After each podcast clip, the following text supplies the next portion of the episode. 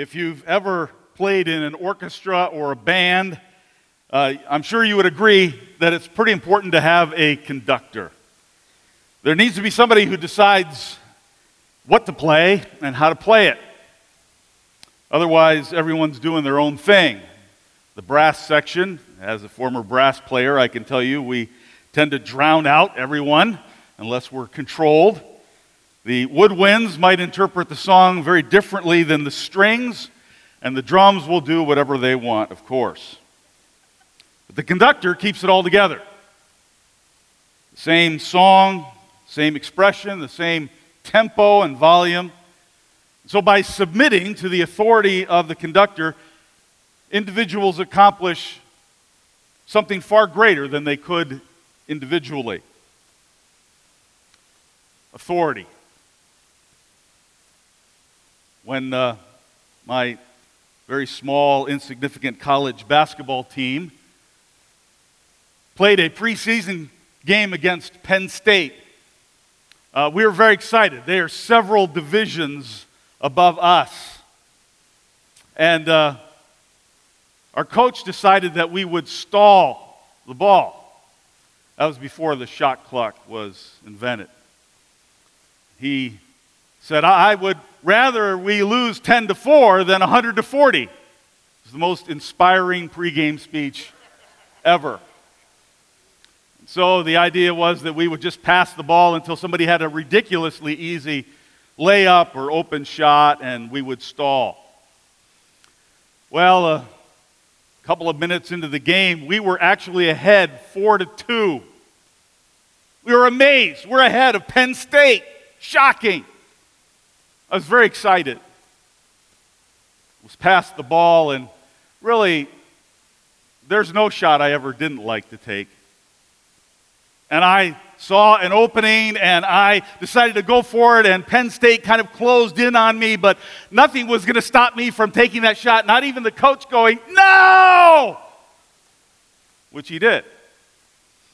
And I took the shot and it missed, and Penn State had a fast break, and scored, and immediately there was a timeout, and immediately the coach pulled me aside and said, You've disobeyed me, get in the bench. And I didn't play the rest of the game, and we lost 100 to 40. Rejected his authority. A little later, the coach was also thrown out of the game by a greater authority, the referee. Dr. Rosaria Butterfield described herself as a committed and comfortable lesbian until she put her faith in Christ. And she writes that uh, as an unbelieving professor of English and an opponent of all meta narratives like Christianity, I found peace and purpose in my life as a lesbian and the queer community I helped to create. Then she met Jesus, and she experienced the explosive power of the good news. Today, she is married to a pastor. She's the mother of four, an outspoken follower of Jesus. Listen to Dr. Butterfield describe an encounter that she had with a, a female authority figure not long after her conversion. She writes this When I entered her office, she directed me to a comfortable chair and said, Rosaria, I, I want you to change your message. I asked her what I ought to change in my message, and she said, Tell people that it's only in your opinion that homosexual practice is a sin. And I responded that I'm not smart enough to have this opinion, but that this is the opinion the inspired, inerrant Word of God upholds. I told her that changing my message would involve denying the plain meaning of Scripture, the testimony of the church, the life, death, and resurrection of Jesus, and the gospel. Before she met Jesus, Rosaria saw the Bible as dangerous and irrational. But once her faith was in Christ, she knew life could not be governed by personal preference, but by the authority of the Word of God. Authority. Recognizing authority is crucial in life. And certainly, authority can be and is abused in all sectors of society because we live in a sinful world. But I want to ask you today what's the authority in your life? To whom do you listen and follow and serve and obey. As we continue studying Mark's story of Jesus, the authority of Jesus is the issue.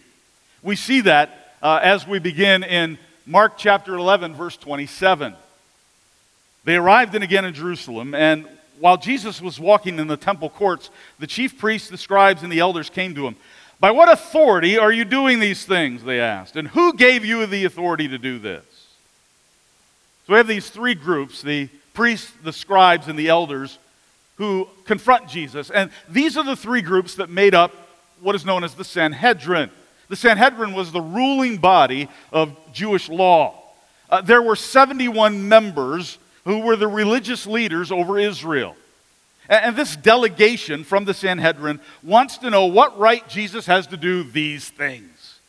So, what are these things? Well, he's just finished chasing people out of the temple. He's just finished overturning the tables in the temple. He's just finished saying and teaching that the temple is supposed to be a house of prayer for all nations, and they've turned it into a den of thieves. So they're asking, why are you messing around with our jurisdiction? You have no title, you know, have, have no authorization. Who do you think you are? And so, for the seventh time in this gospel, Jesus answers a question with a question. Verse 30. Was the baptism of John from heaven or from man? Answer me. So, what does this have to do with their question?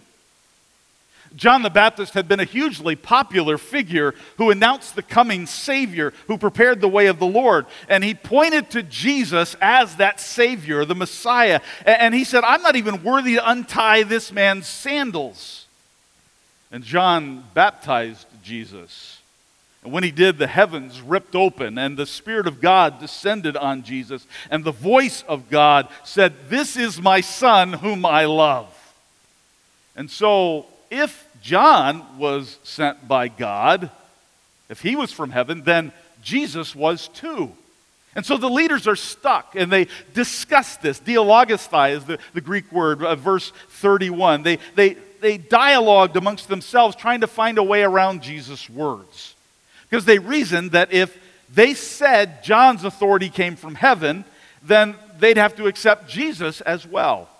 If they said John's authority came from man, then the people would attack, be upset, because they thought they, John was a great prophet. And so they answered Jesus and said, We don't know.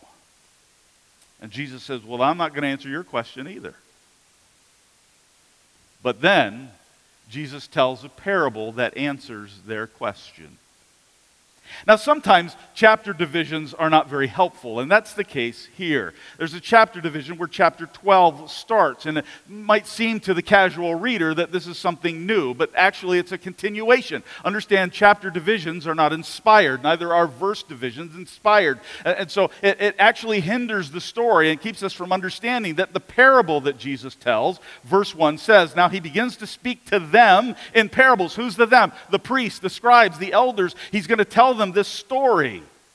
And amazingly, by the end of the story, these leaders know that it's about them.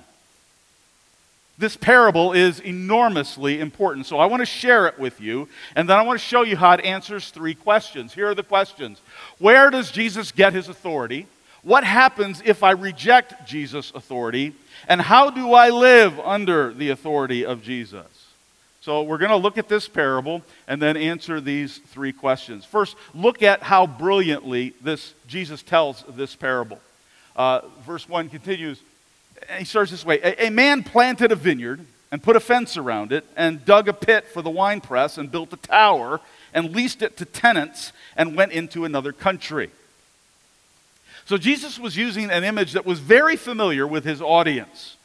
Uh, this man creates a vineyard by uh, buying and planting grapevines, and he builds a fence to protect those tender plants as they grow from the animals. And he digs a pit where the juice would be collected. The pit would have looked something like this. At one end, it would have a, this upper part that was wide and shallow, and the grapes would be dumped into that and then there would be a pipe or a trench from that wide, shallow pit into a lower pit, so that when the grapes were pressed, the juice would run through that pipe or that trench and be collected in the lower pit. So that's what the owner built. And then he also, Jesus says, built a tower. This was a guard post for the vineyard. There you could spot thieves coming to steal your harvest. It was like an ancient ring doorbell that was set up so that they could protect their, their property.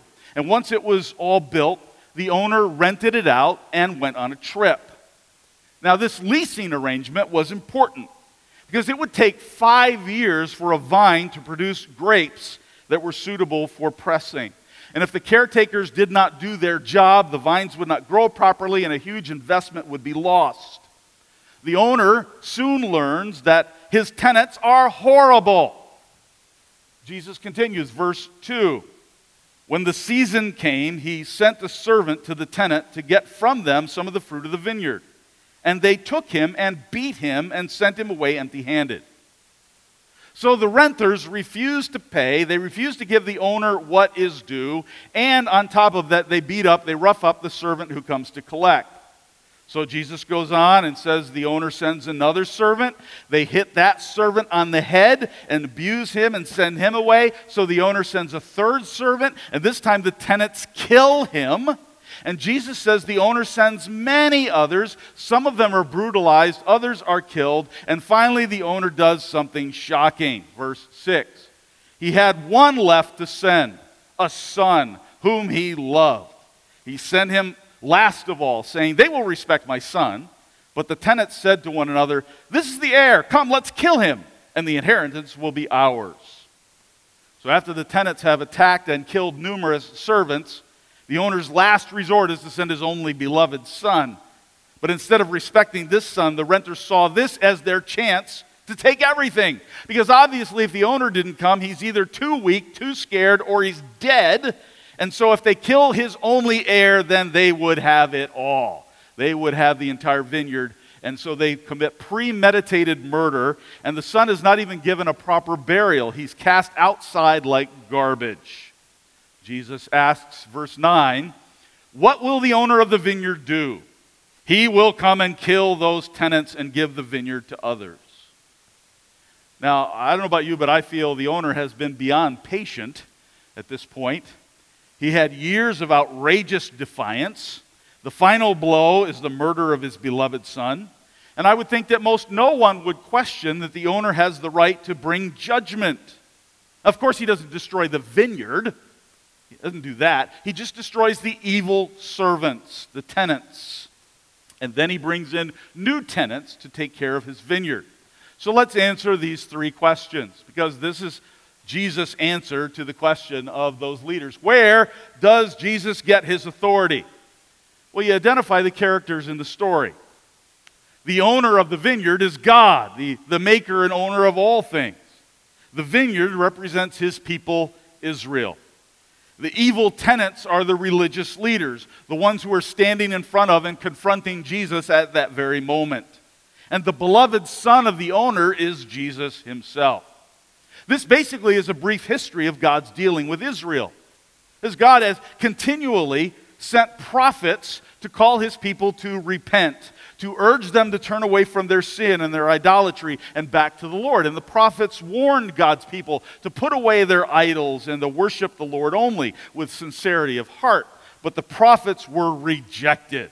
Uh, they were ridiculed, they were ignored and beaten and murdered. But in the fullness of time, God sent his one and only Son. The Father has many servants, but only one Son.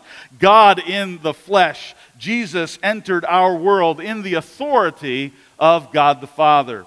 As Hebrews 1 says, that God has appointed to us by his Son, has spoken to us by his Son, whom he appointed heir of all things, and through whom he made the universe. The Son is the radiance of God's glory, the exact representation of his being. But just like the Son in the parable, Jesus was being rejected. And soon these same religious leaders would arrange Jesus' public execution. Jesus is the owner's son, sent to his own people uh, uh, who are now plotting his murder. Uh, in a few days, he would be killed like a common criminal. Jesus declared throughout his ministry that he and the Father are one which was blasphemous to these religious leaders. Every miracle Jesus did was proof that he was God in the flesh. Every detail of his life fulfilled the ancient prophecies that he was the Messiah.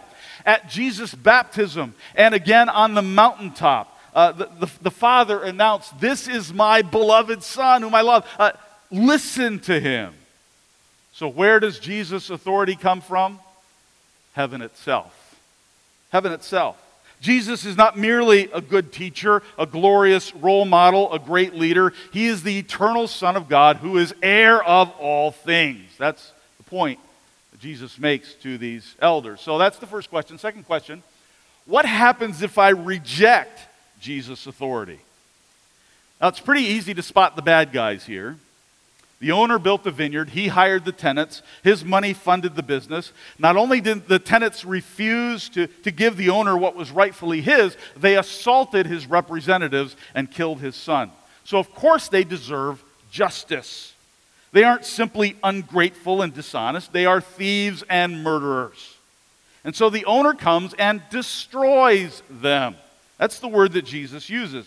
Uh, so he doesn't put them on per- probation. He doesn't give them two weeks' uh, notice. He wipes them out. The word destroy, apolumai, is the, is the Greek word, and it means to ruin, to put to death. And so if I reject Jesus, I will be destroyed. Does that sound harsh?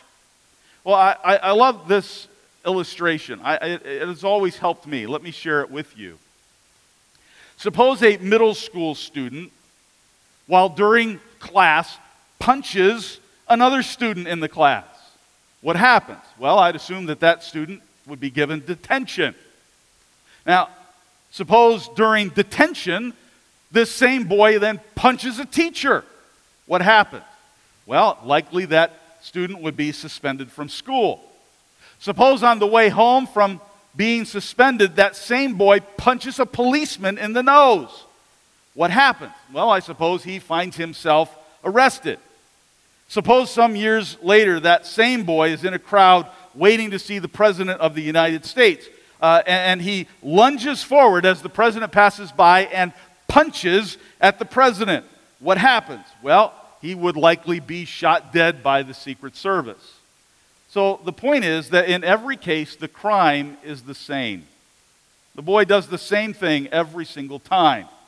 What's different? Well, the severity of the crime is measured by the one against whom it is committed. It's severe based on against whom it is committed. So, therefore, when it comes to rejecting the gift of God that is eternal life through Jesus Christ, the, the, the ultimate punishment for that is everlasting destruction.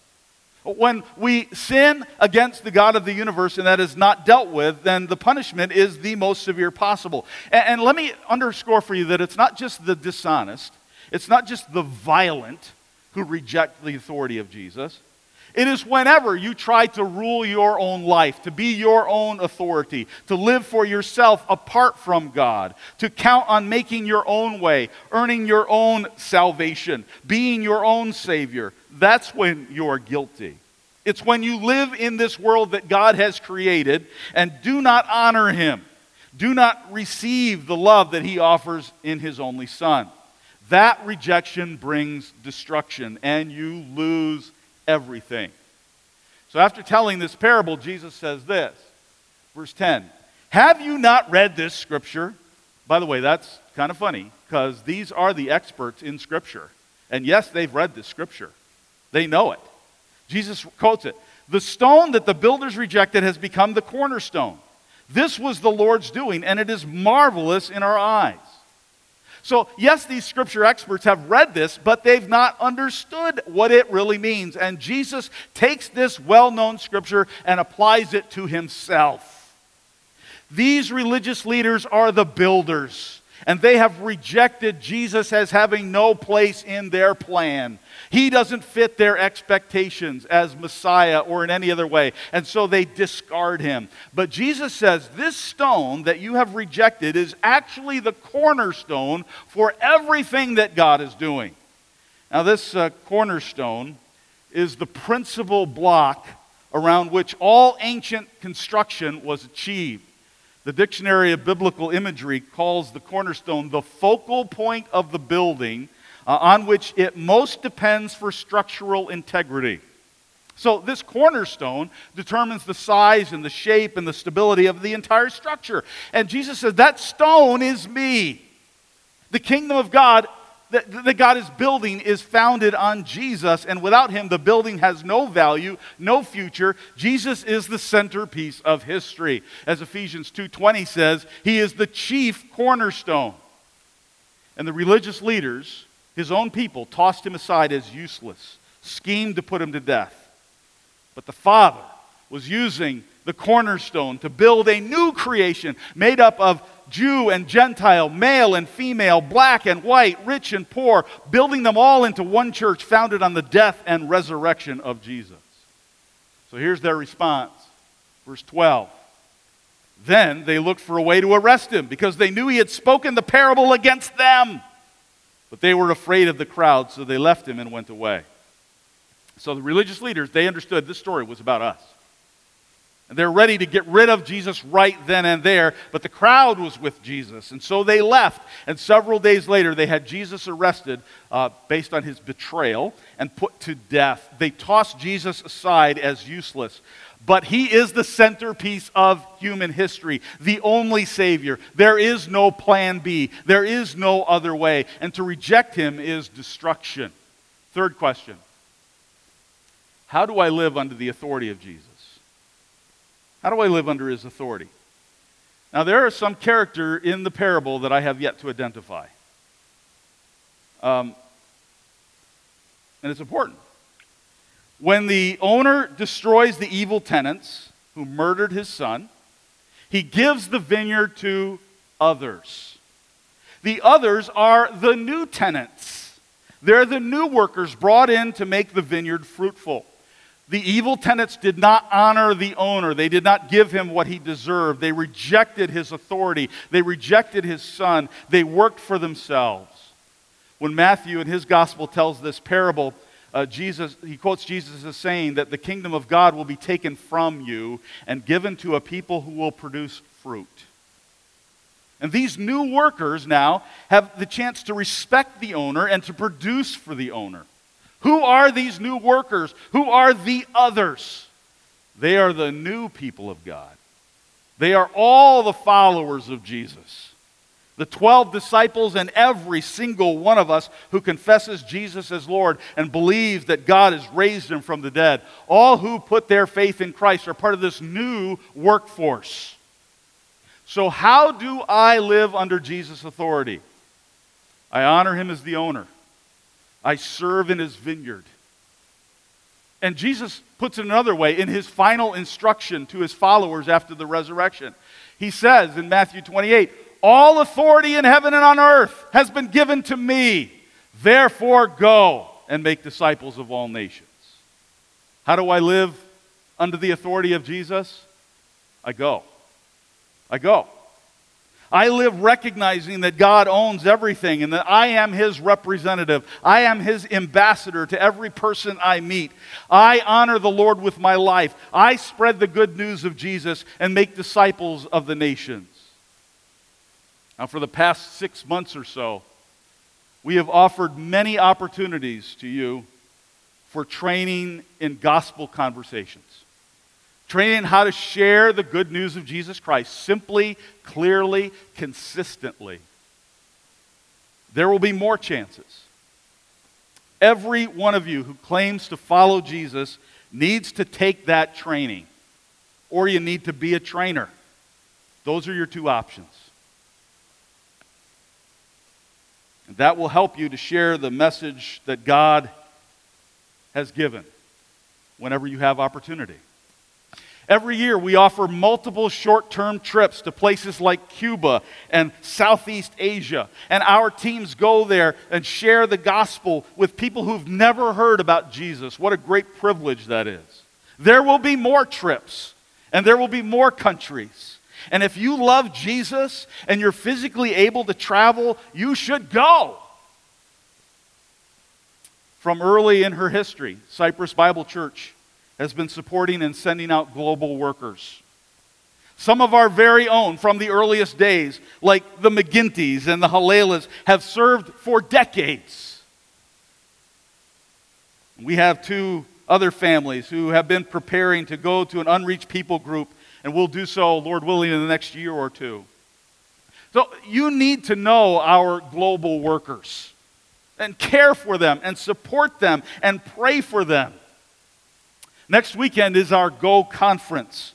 Among the events is this lunch that happens after church where, where we'll hear from some of our global workers. You need to be there to show your interest and your support in the spread of the good news. It's as simple as that.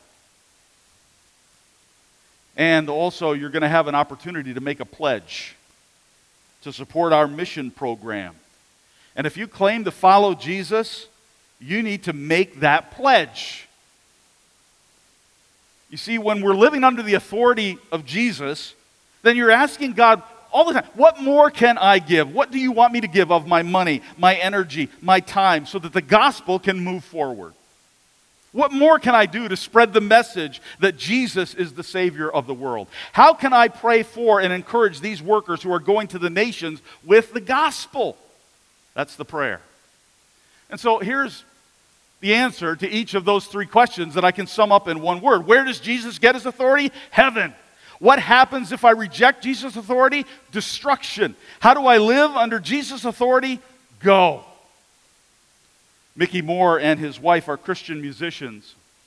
And Mickey tells of a time when they were packing up after a concert and uh, they sent a woman that they knew well to go pick up their children. Now, the children did not know this woman, and so Mickey told her the secret family code word so that their son Trevor, the oldest, would know that this lady was authorized to pick them up. And Mickey says a little later, I received the phone call. Trevor refused to leave. And he said, uh, Mickey said, the mix up was mine because I, I had thought the secret code word was monster. This is a terrible secret code word. And my son informed me that it was incorrect. He said, It's dinosaur. Mickey said, Are you sure? I'm, I'm certain it was monster. I'm sure, Trevor said confidently. Mickey said, Well, okay, son. You're probably right. But it's okay for you to come back to the church with this lady. There was silence on the other end. And finally, Trevor said, Who is this?